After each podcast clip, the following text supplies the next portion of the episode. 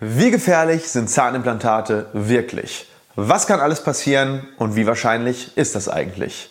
Jetzt geht's los.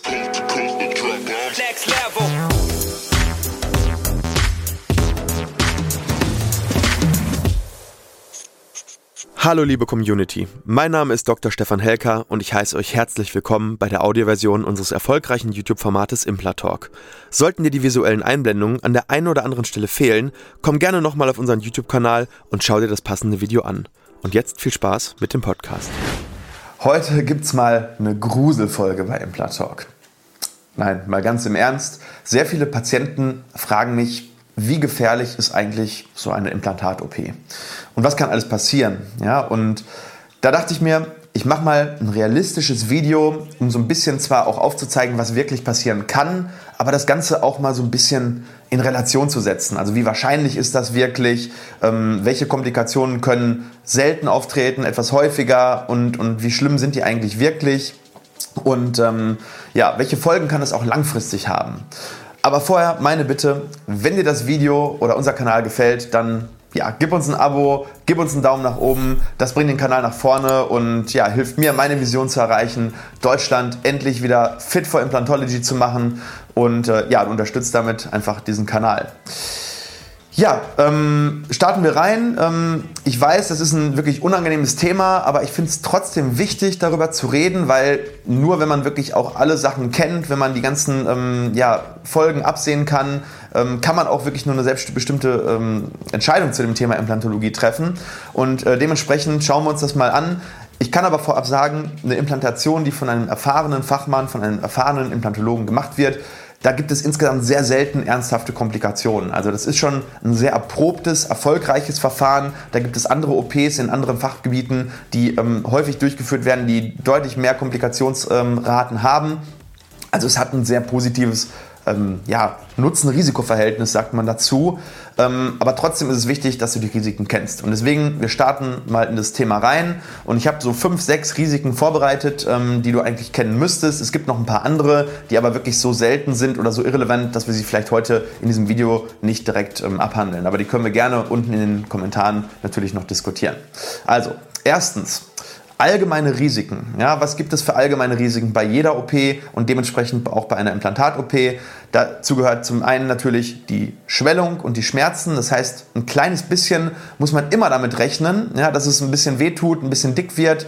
Ähm, die meisten Leute erwarten das aber gerade als extrem schlimm und dann ist es im Endeffekt viel, viel weniger, als man es eigentlich dachte. Ja, also viele Leute sagen, boah, das habe ich mir total schlimm vorgestellt. Ich kannte da jemanden, der hat davon berichtet und bei dem war das so und so. Ja, und ähm, ja, wenn einige von euch mal äh, hier dabei sind, die ein Implantat haben, sagt mir doch mal, wie schlimm war das jetzt wirklich für euch? Habt ihr da extreme Schwellung gehabt oder war das alles halb so wild? Ne? Von daher, ähm, glaube ich, können wir hier so ein bisschen zusammentragen, was die Community so erlebt hat, vielleicht auch bei uns. Okay, Kommen wir jetzt zu den spezifischeren Komplikationen. Also zweitens, was kann passieren? Es kann natürlich immer bluten. Ja, bluten tut es während einer OP natürlich automatisch, wenn ich einen Schnitt mache. Ich spreche aber jetzt davon, dass es deutlich mehr blutet, als es eigentlich bluten sollte oder als es normalerweise blutet. Man kann natürlich bei jeder Implantation Gefäße treffen. Diese Gefäße können etwas kleiner sein, dann kann man die relativ schnell veröden, beziehungsweise dann hört das von alleine auf. Es kann aber auch in seltenen Fällen auch mal stark bluten. Und hier ist es wichtig, dass der Implantologe ein gutes Komplikationsmanagement hat.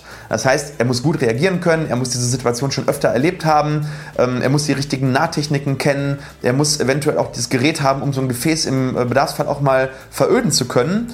Ähm, und ja, man kann natürlich auch äh, mit Hausmitteln viel machen. Das heißt, man kann mit Kompression arbeiten. Das heißt, man kann da drauf äh, auf die Wunde draufdrücken und nach einiger Zeit ja, ähm, wird es dann irgendwann aufhören zu bluten.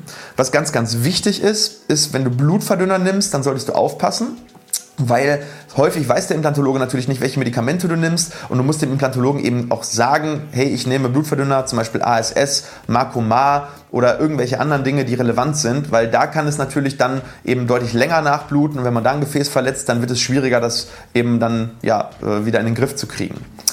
Das dritte Risiko ist die sogenannte Infektion. Ja, das heißt, eine Infektion tritt dann auf, wenn nach der OP ja, Bakterien oder ähnliche ähm, ähm, Sachen in die Wunde kommen, die da nicht hingehören, Fremdkörper. Und ähm, ja, in ein bis zwei Prozent der Fälle bei Rauchern häufiger. Ähm, da gibt es ja auch ein Video, was wir dazu gemacht haben. Ähm, Risikofaktoren bei Implantaten. Blende ich dir gerne einmal oben im i ein. Ja, aber bei Rauchern ist es halt häufiger, aber bei normalen Patienten so ein bis zwei Prozent. Dann kommen Bakterien in die Wunde, die das Implantat infizieren können.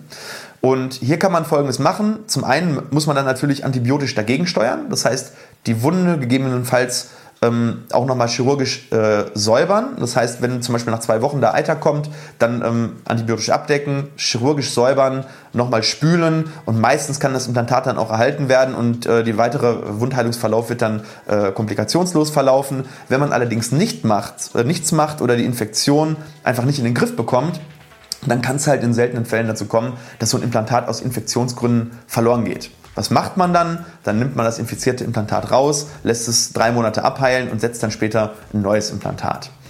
Weitere Gründe können halt auch ein zu hohes oder zu niedriges Drehmoment sein. Das heißt, wenn das Implantat zu fest reingeschraubt wird, sodass der Knochen Kompression kriegt und dann abstirbt, oder wenn es zu locker ist und in der Einheilphase eben Bewegung hat. Auch da kann dann eben so eine Infektion reinkommen, beziehungsweise das Implantat dann äh, aufgrund der Knochennekrose dann verloren gehen.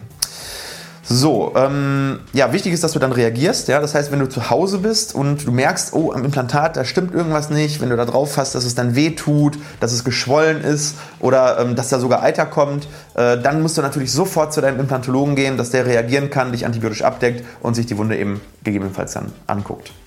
So, Nummer vier. Was kann passieren bei Implantaten? Man kann natürlich Nachbarzähne, wenn sie denn in der Nähe sind von dem Implantat, theoretisch verletzen. Das heißt, wenn ich hier jetzt ein Implantat habe und hier habe ich einen Zahn und ich mache die Bohrung für das Implantat und ich mache die eben schief, ja, dann kann es eben passieren, dass ich in die Nachbarwurzel reinbohre und der Zahn kann dann natürlich eine Beschädigung erleiden, der kann verloren gehen, der kann avital, also ähm, der kann absterben, avital werden.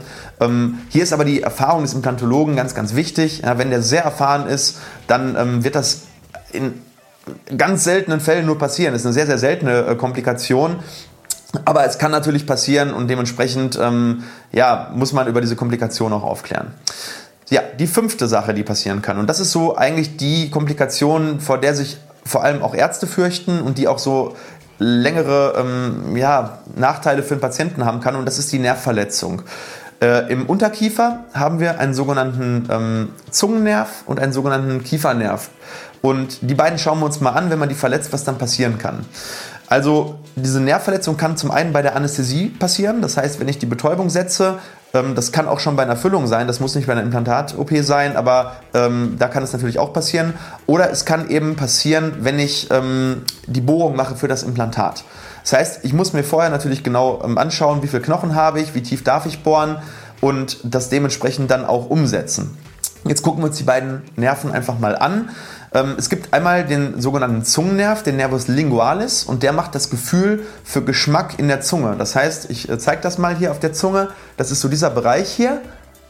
Ja, der wird durch den Nervus lingualis ähm, innerviert, also versorgt, und der macht dann das Gefühl und den Geschmack in dem Bereich. Das heißt, wenn ich den Nerv auf der Seite kaputt mache, hätte ich auf der einen Seite äh, in, der in der Zungenregion eben keinen Geschmack und kein Gefühl mehr. Die Motorik ist allerdings nicht beeinträchtigt, das heißt, die Zunge kann ich ganz normal bewegen und sprechen.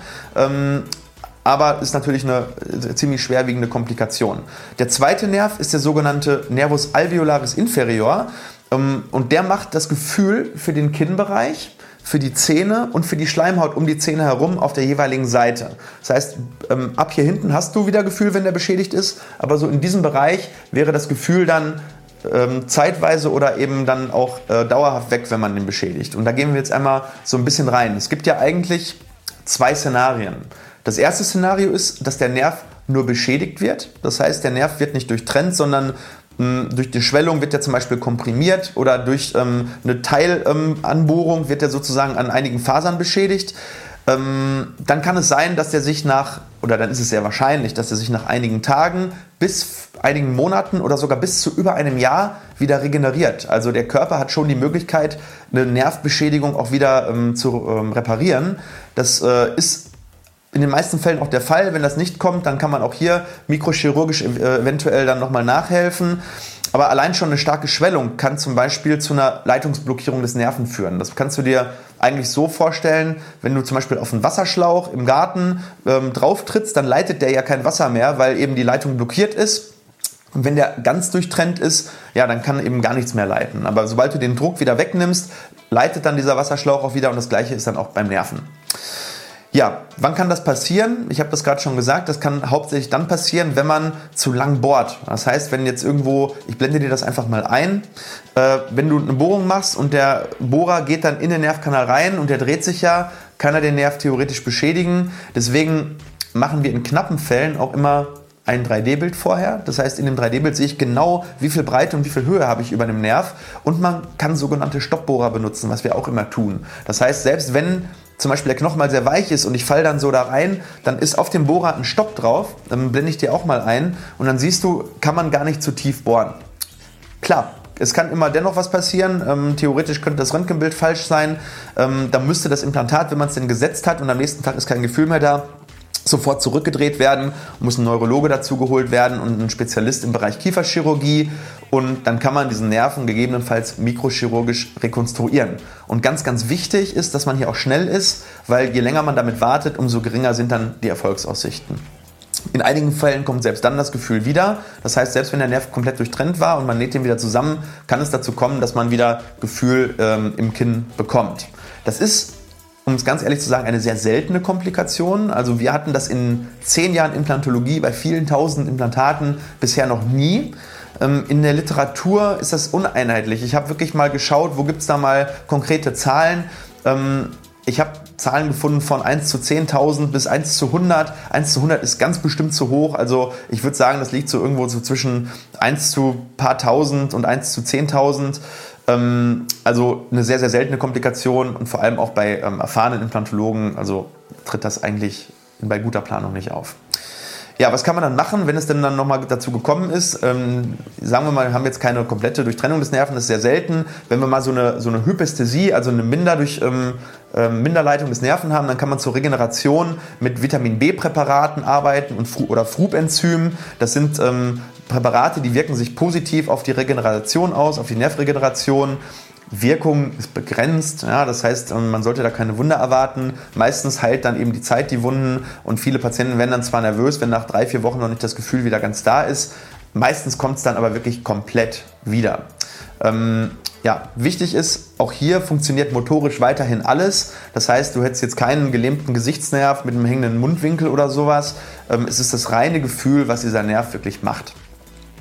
Gut, und die letzte Komplikation, um die es noch geht, ist die sogenannte Knochenperforation. Das heißt, wenn der Knochen sehr dünn ist, sowieso schon. Ich bohre ganz sozusagen, ja, ein dünnes Brett sozusagen. Das heißt, ich habe gerade genauso viel Knochen, wie ich brauche. Dann kann es sein, dass durch den Implantatbohrer eben eine Perforation auf der einen oder auf der anderen Seite passiert und es dann eher nicht so gut möglich wird, dann zu implantieren dann müsste man in dem Falle erstmal aufbauen. Das bedeutet, ich würde erstmal nach der Bohrung, statt das Implantat zu setzen, einen Knochenaufbau machen, würde dann ja, erstmal ähm, eine Membran drüber legen, würde das zunähen und dann nach drei, vier, vielleicht fünf Monaten das Implantat setzen.